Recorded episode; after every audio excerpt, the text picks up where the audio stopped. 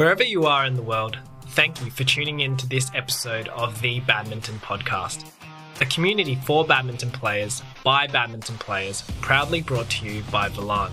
We talk all things badminton and aim to inspire you to be better in your game and in life by celebrating the people and stories of our global badminton community, whether they be past or present professional players, social players, officials, or fans.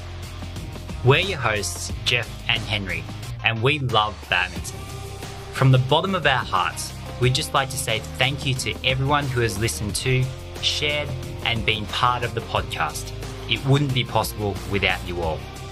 If you do enjoy our episodes and can spare just a couple of dollars each month, you can really help keep the podcast going by supporting us on Patreon. Just visit www.patreon.com slash the badminton podcast. We'll leave the link in the description. This episode of the podcast is going to be a little bit different. So, if you didn't know, I'm Jeff. I'm a dentist and I also work as a business coach or consultant for dental practice owners. And in that role, I held a webinar for all of our clients who are business owners in the dental space. And it was a webinar about the Commonwealth Games that I recently attended in Birmingham, to the 2022 Birmingham Commonwealth Games. And basically, the lessons that I learnt there in the lead up to the Games, which included training camps, plus the Games itself, and how we can relate sport to business. So I hope you'll enjoy this one. It is a little bit different, and it's basically me getting asked a few questions or several questions about what the games were like and also what the business owners listening could get out of the learnings because there are many, many similarities between business and sports performance. So, hope you enjoy this one and we'll see you soon. Most of you might know Jeff Tho. I think some of you would have known him quite closely in his capacity as a coach. Most of you might know him as the business coach in the Savvy Dentist team. He is one of our most senior business coaches within the team. He's been with us for four years now. Jeff Tho, is also a practicing dentist and a former business uh, dental practice owner himself. What many people might not know about Jeff, though, it's partly due to the high aspiring Asian background where he's a dentist, but he's also a badminton player. He started his badminton career when he was about eight years of age and played for Australia or represented Australia for about 15 years.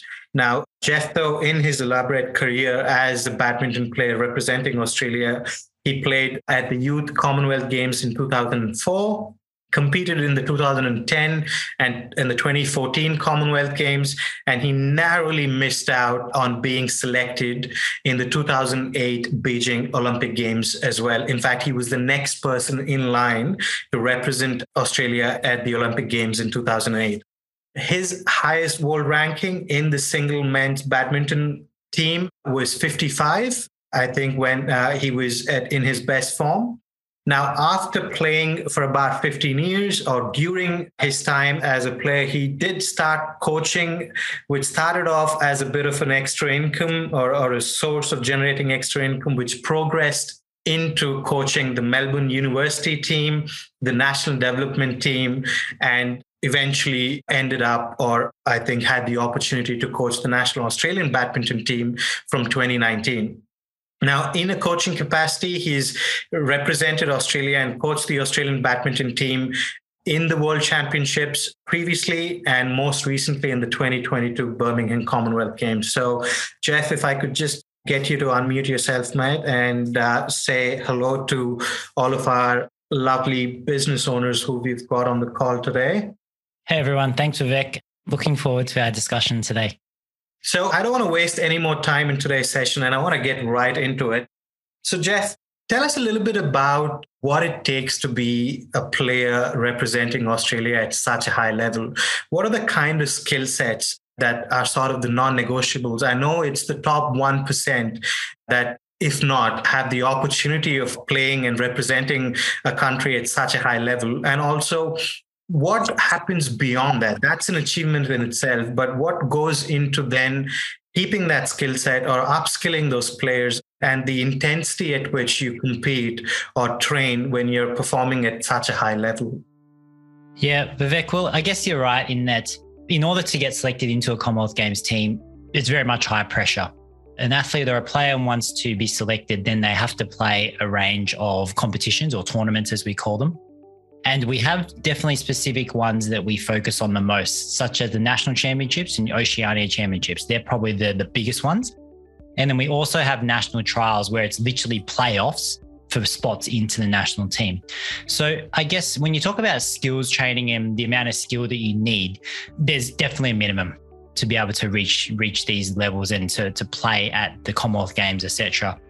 So I think what you need to what is really important though is that regardless of whether they make the team or they don't, or whether they win the Commonwealth Games or they don't, or even the world number one now, there's no stopping to the skills training. So there's always things to be better at. You might be really, really, really good, but it can always be better. It can always, always, always be better. And so you see the best in the world and they're still training that they're not complacent about where they are. If you look at, let's just use tennis because maybe tennis is a bit more well known, like Novak Djokovic, say Nadal, Federer, just say the top three there for so many years. They're they're still training regardless of how good they are. So I think the the skills training is something that never ever stops. And I think that's definitely relatable to a dental practice or a business or anyone in that matter, where it's so important to be always developing your skills.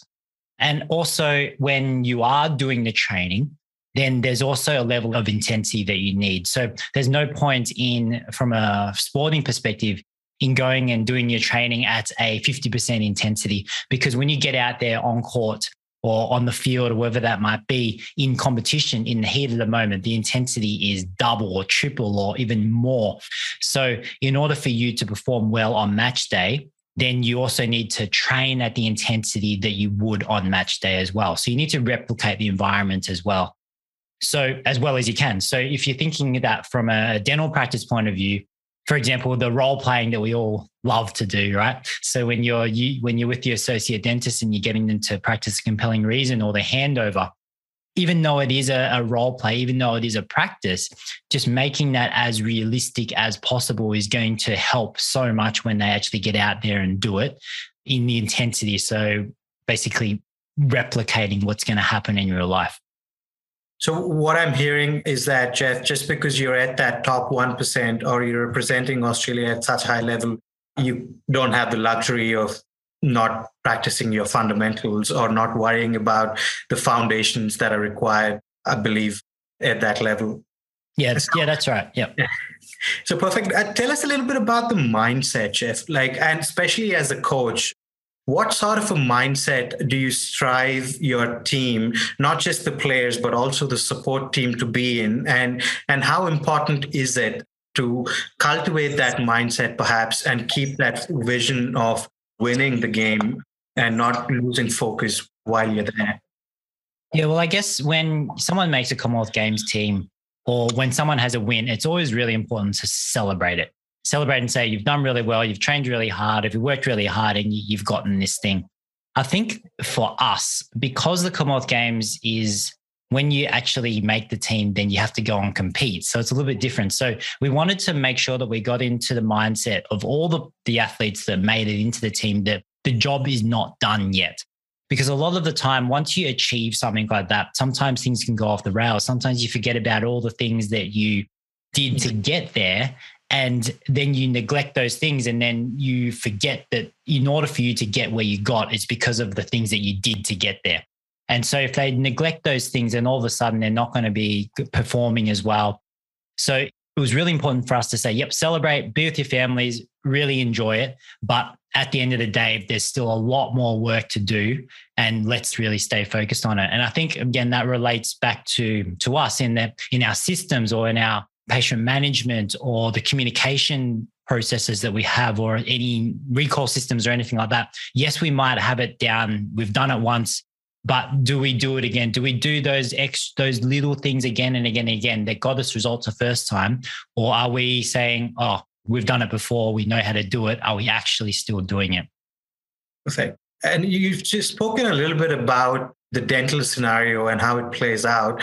I think it'll be quite important for us to talk about the role of the support team at perhaps the Commonwealth Games, who the auxiliary team that goes with the players and more often than not don't get the opportunity to share the limelight but i believe they're still an essential part of the win or that process to then getting the players to winning. So what is the role of the support team and how do you cultivate that sense that you know you need the help of the support team to be able to cross that line and eventually bring the cup back home yeah look i think it's something that as a former athlete and then going into coaching, it was quite a steep learning curve because when you are an athlete, you understand that you need the people around you. You need your coach, you need your physio, you need your nutritionist, you need the massage guys, you need all of the people that help you really perform. But because you are the superstar yourself, you are the you are the main event.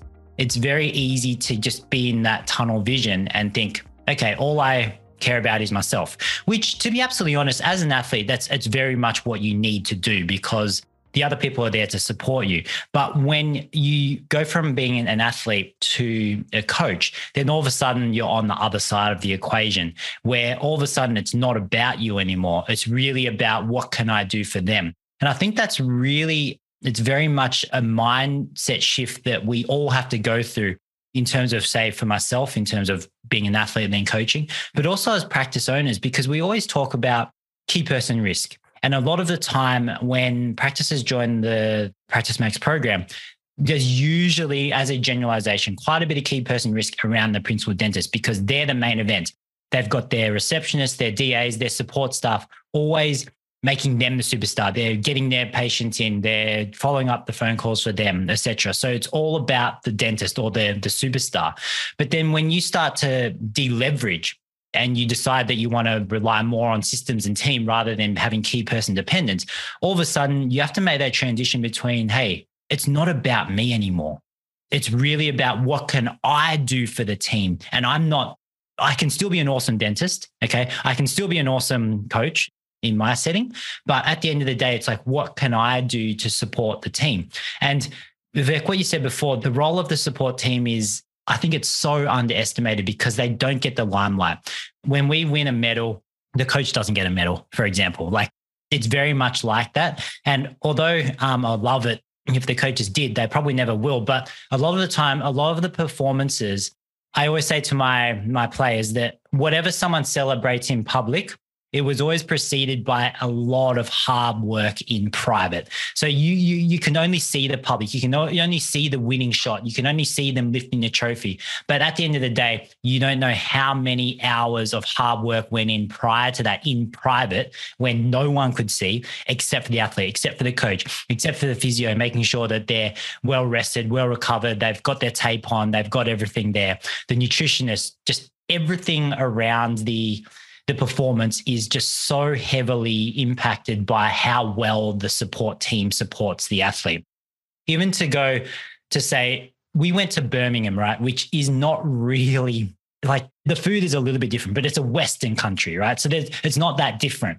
But the Australian team, obviously, the Commonwealth Games Australia, they know what it means to have all of the things behind the scenes as good and as comfortable as possible for the best performance. So literally we had an, an experience center, they called it, where they brought Weet-Bix, they brought literally all Australian brands, Vegemite, they brought all of like the Carmen's muesli bars and the, the porridges and all of the staple things that typically Australians will have or they know of to make it as homely as possible because they know that little things like that, making someone comfortable with what they eat, that can make a difference at the end of the day. So the support team is absolutely huge.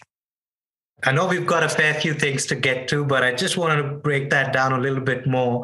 And I think this this is a crucial discussion that's happening within the Savvy Dentist team as well. Like if you look at the Savvy Dentist value model, like we're always placing such high emphasis on on crossing that leverage line right? Like up until that when you're working so hard on creating a profitable practice it's always about the numbers. Like the business owner is working 9 to 5 and perhaps beyond that as well.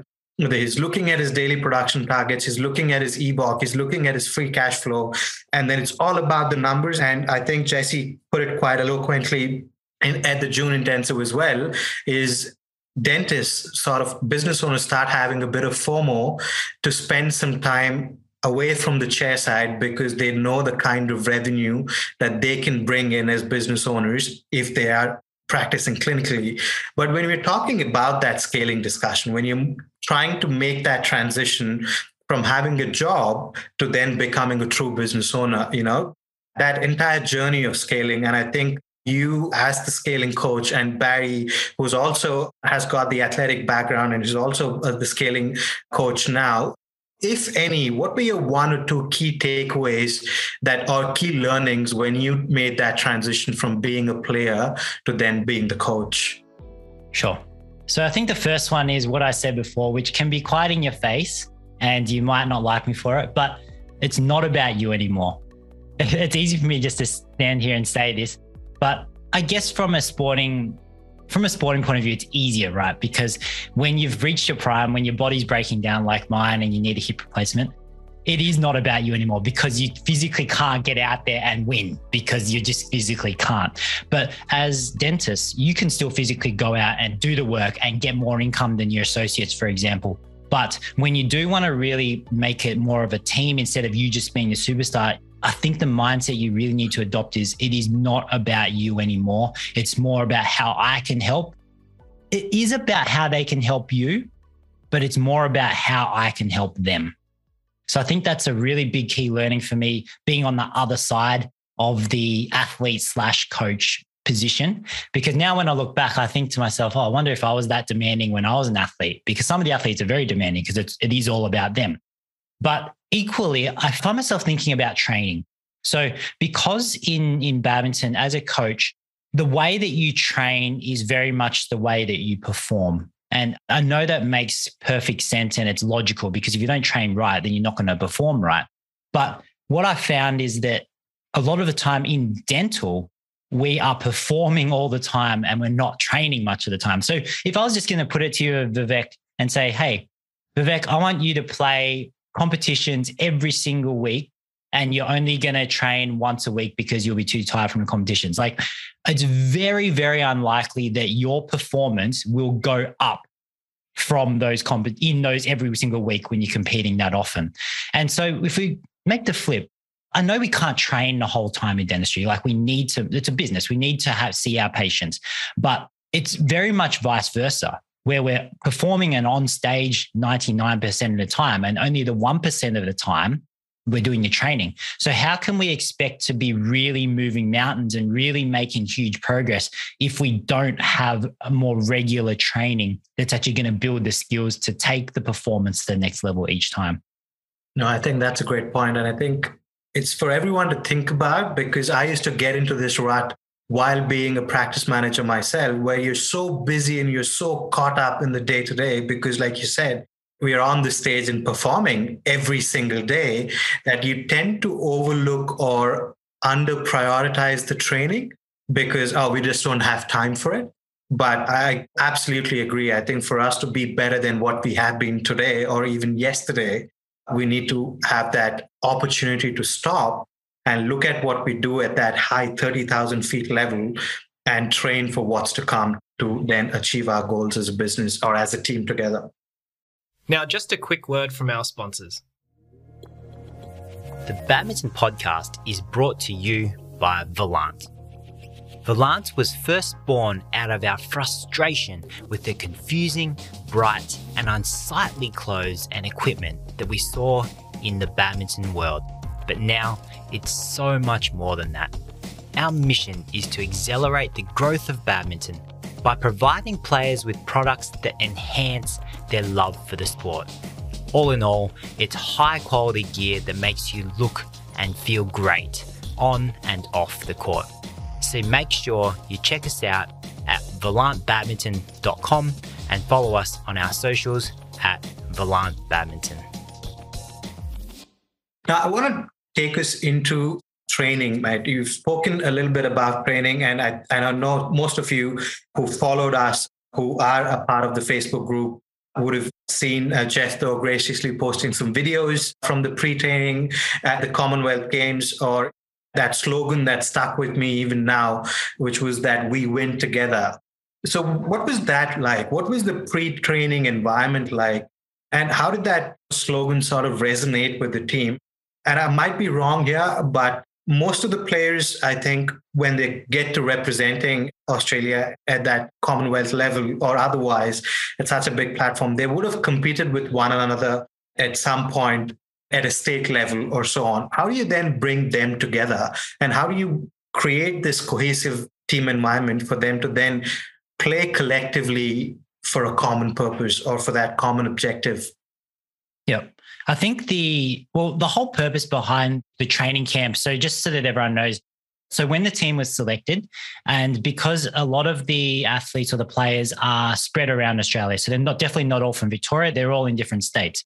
But we have probably the biggest setup in Victoria, in Melbourne. So we actually got all of the selected athletes into Melbourne about one month prior to leaving to Europe. So that was a commitment that before they got selected into the to the games, we had to make them. They had to sign off and commit to that because they had to leave away. They had to leave their jobs or their study or something like that to be 100% full time focused on badminton.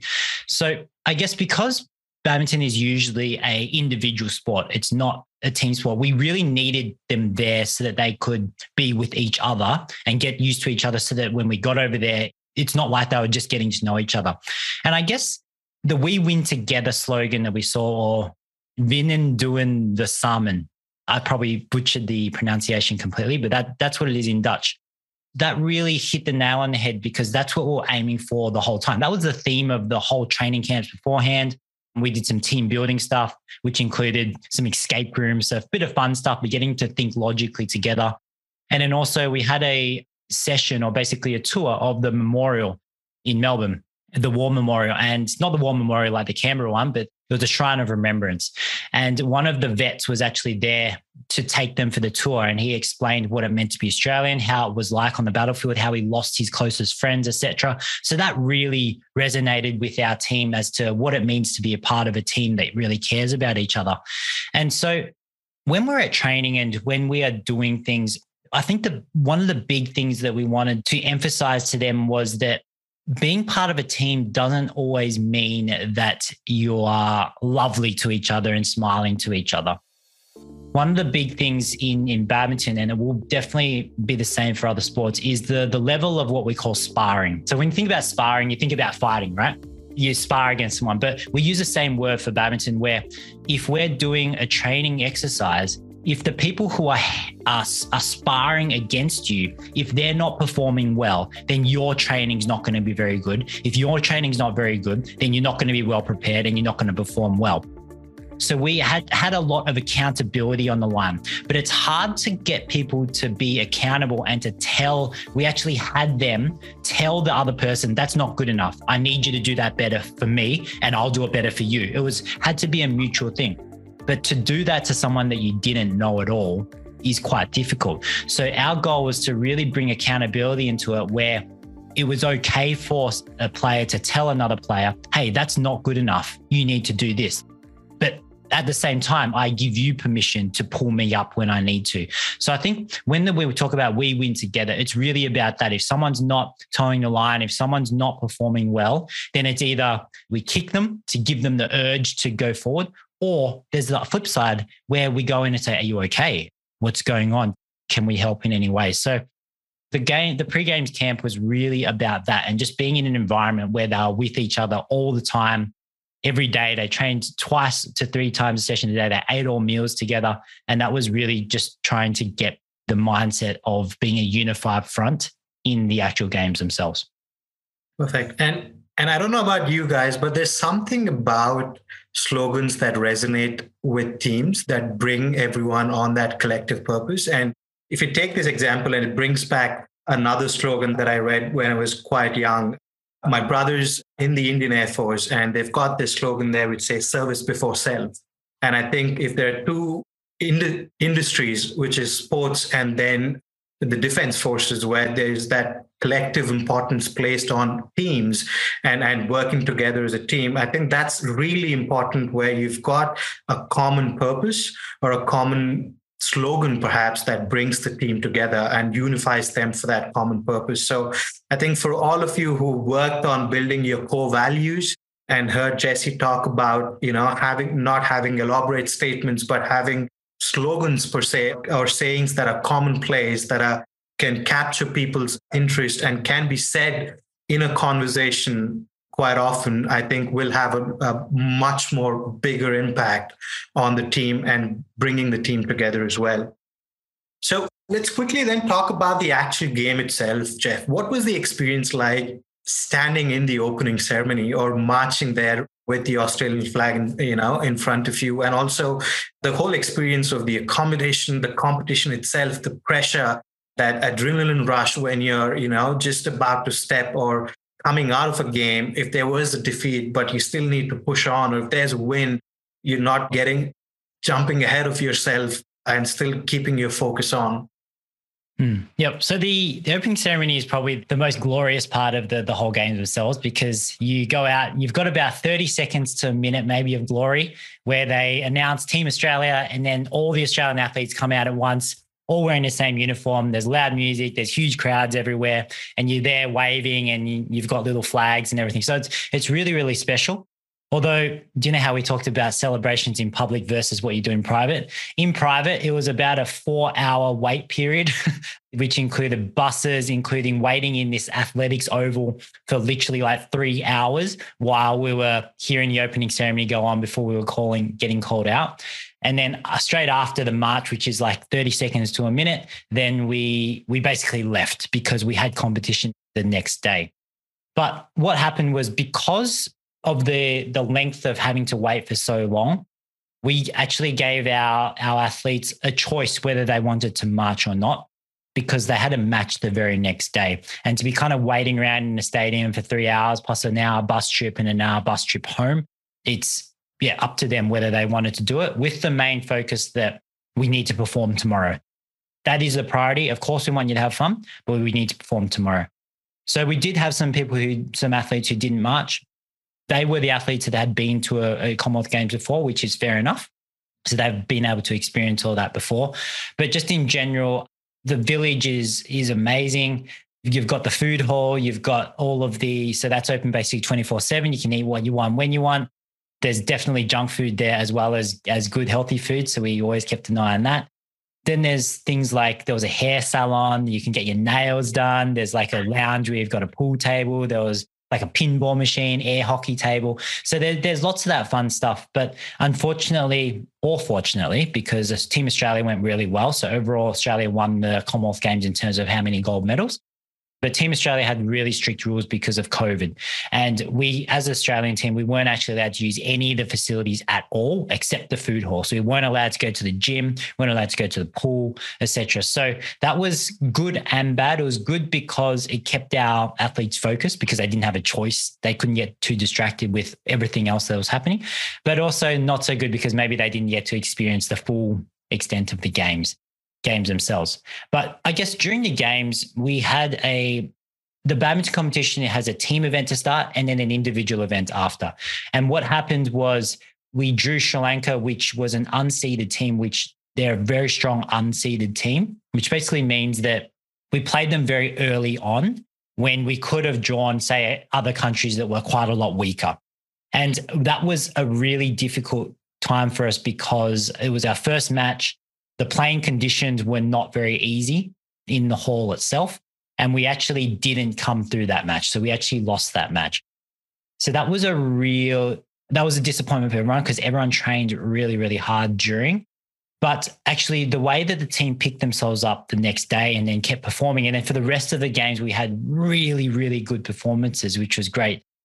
I was really proud of that because they really stuck together. That's where that team building, that's where all of the things that we did that maybe we thought, oh, is that a waste of money? Oh, oh, oh, was that, do we really needed to do that? I feel like those little things that just created those extra little connections really helped the team as a whole. And because of that, we were able to achieve some really, yeah, some, some really good achievements or, or wins in the later part of the games. Perfect. So, uh, just quickly then, how do you prep as a coach? And I bet there's a big burden on your shoulders or a big responsibility on your shoulders instead to keep the team focused, especially after such an early loss. Or, you know, how do you work on your people management skills? And I think there was another great point that you mentioned when we were just quickly talking about prepping for today, I guess, where you mentioned playing to win versus trying not to lose. So what's the difference there? And how do you overall prep as a coach to, you know, manage the different personalities and keeping the team focused? Yeah. So I guess if we just start off with the playing to win and try not to lose, it's something that we definitely see a lot in our sport in badminton, but I think you see it a lot in other sports as well. So it's basically where it happens, especially when someone is about to win.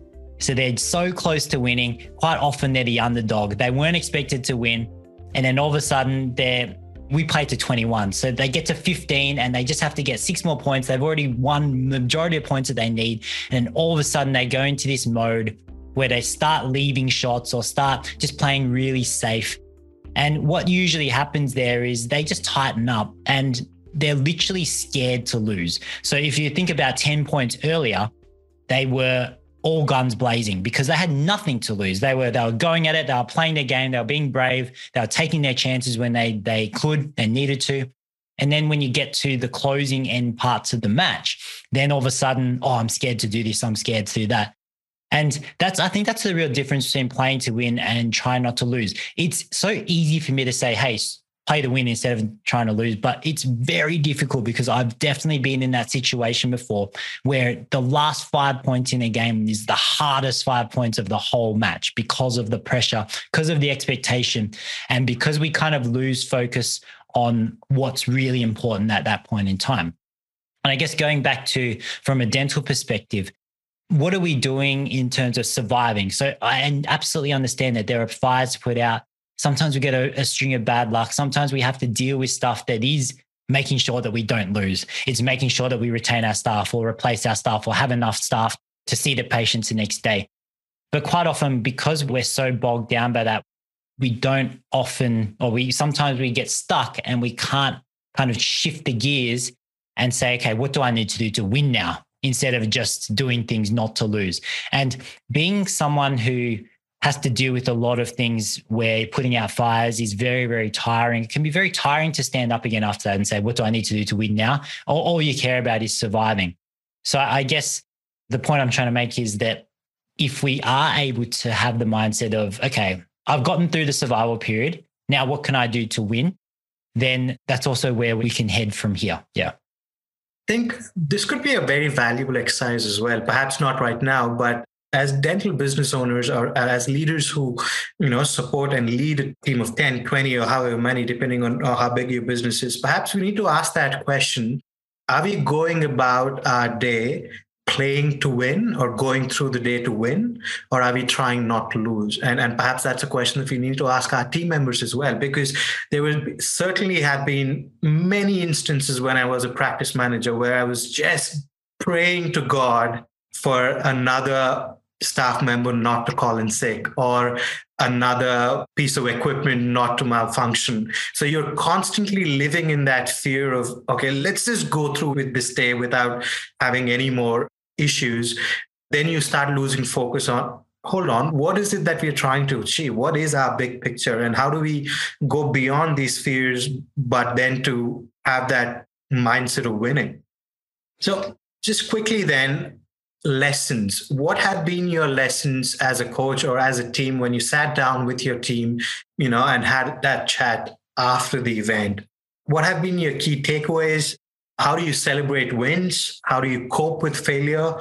With keeping in mind you you have to do it all over again. And how do you do it all over again? Sure. I think that vivek i forgot to answer your question about preparation and I think that's also going to come into one of my lessons anyway. So, so that works out really well. So, in terms of the preparation, and one of my lessons is just really knowing what you're good at. So, I guess from a Commonwealth Games perspective, because we are supported by the Commonwealth Games Australia, we do have access to the physios, we do have access to massage, we do have access to nutrition, the recovery, etc. So, we were able to focus more just on what mattered to us, which was the playing, the tactical analysis of the game. So we'd always do video analysis of the games before against so the opponents that we're playing against would do video analysis on them to say okay we need to watch out for that shot. We need to make sure we do this. This is where their weakness is. This is where their strength is etc but it was really good to not be able to not have to worry about all of the other things. That's more from a commonwealth games perspective. But when we step back and say if it's a badminton only event because badminton doesn't have a lot of funding then we don't have the resources to have a physio to come every time. We don't have the nutritionist or the recovery expert or all those other support staff around. And all of a sudden, the coach, instead of just being worrying about what we do on court, it's really about everything. And it is very, very overwhelming. So if we go back to say lessons and business ownership as well, is that sometimes it, it might feel like you need to take everything on but there's going to be some people who are definitely better or maybe have the better expertise or experience or, or something or personality even to manage the other sides of things. So it's going to come down to that leverage. It's going to come down to which people can I delegate to that are probably going to do the job as good or maybe even better. So I can really focus on what I'm good at, what's important in my role as a business owner, as a badminton coach, and then not worry about of course, I have to be across things. Of course, I need to know that, hey, this player has a sore knee, and I need to adapt that into what I do in terms of the training and how we how we manage the load. But I'm not responsible for treating that knee. I'm not responsible for doing the massage or taping that knee for the game. I've let that go to the physio because that's the better person. That's what we've delegated that role for. So I think in terms of the lessons, what I've learned, especially with the extra support, is that if we're able to focus on the things we're really good at then we're going to get a lot more I think we're going to get a lot more bang for buck in terms of the effectiveness of what we do. But then at the same time, it's going to empower the other team member who you're delegating to, like the physio in my situation.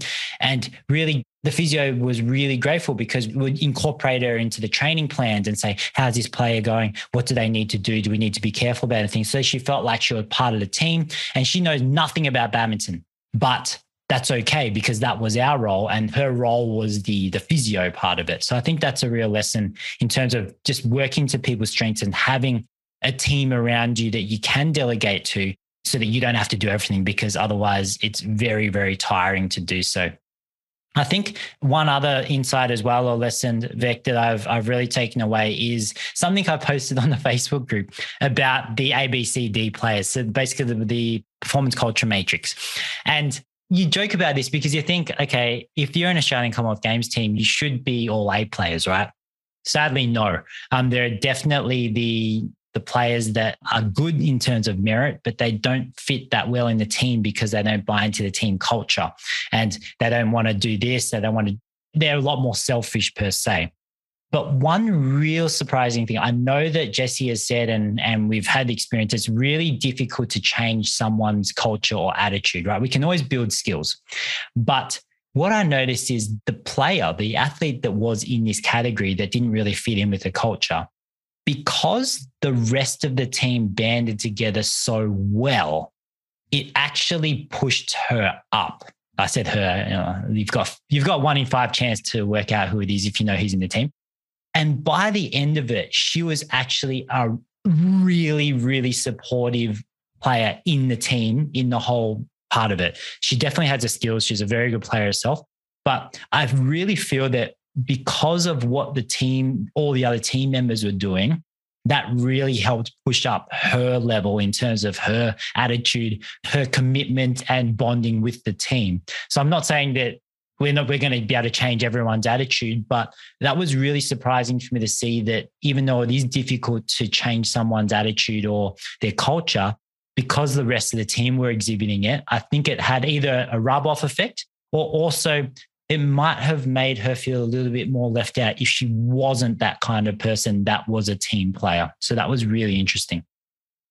I don't know about the others, but what I heard from that is how we always hear this common frustration that if only my recruitment process was better, that I would recruit all the A players and then I don't have to worry about team challenges or team member challenges.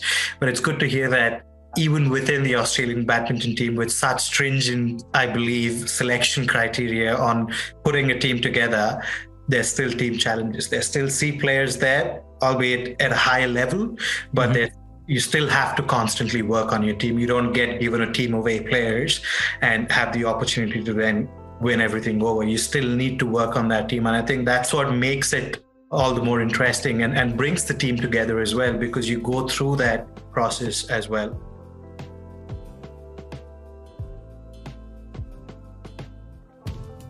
So, from Henry and I at the Badminton Podcast, thanks for tuning in to this episode. If you've enjoyed it or found it useful, be sure to share it with your family, friends, teammates, and someone outside your badminton circle too, because with your help, we can show the world how incredible badminton is. To keep up to date with new episodes and who we're interviewing next, make sure you connect with us on Instagram, Facebook, and LinkedIn at the Badminton Podcast and on Twitter at the Badminton Pod. Feel free to contact us and ask any questions, give us feedback, or request topics for future episodes. We love hearing from you. And remember to check out and shop for your simple and minimalist badminton gear at volantwear.com. Catch you on the next episode. Bye. Bye.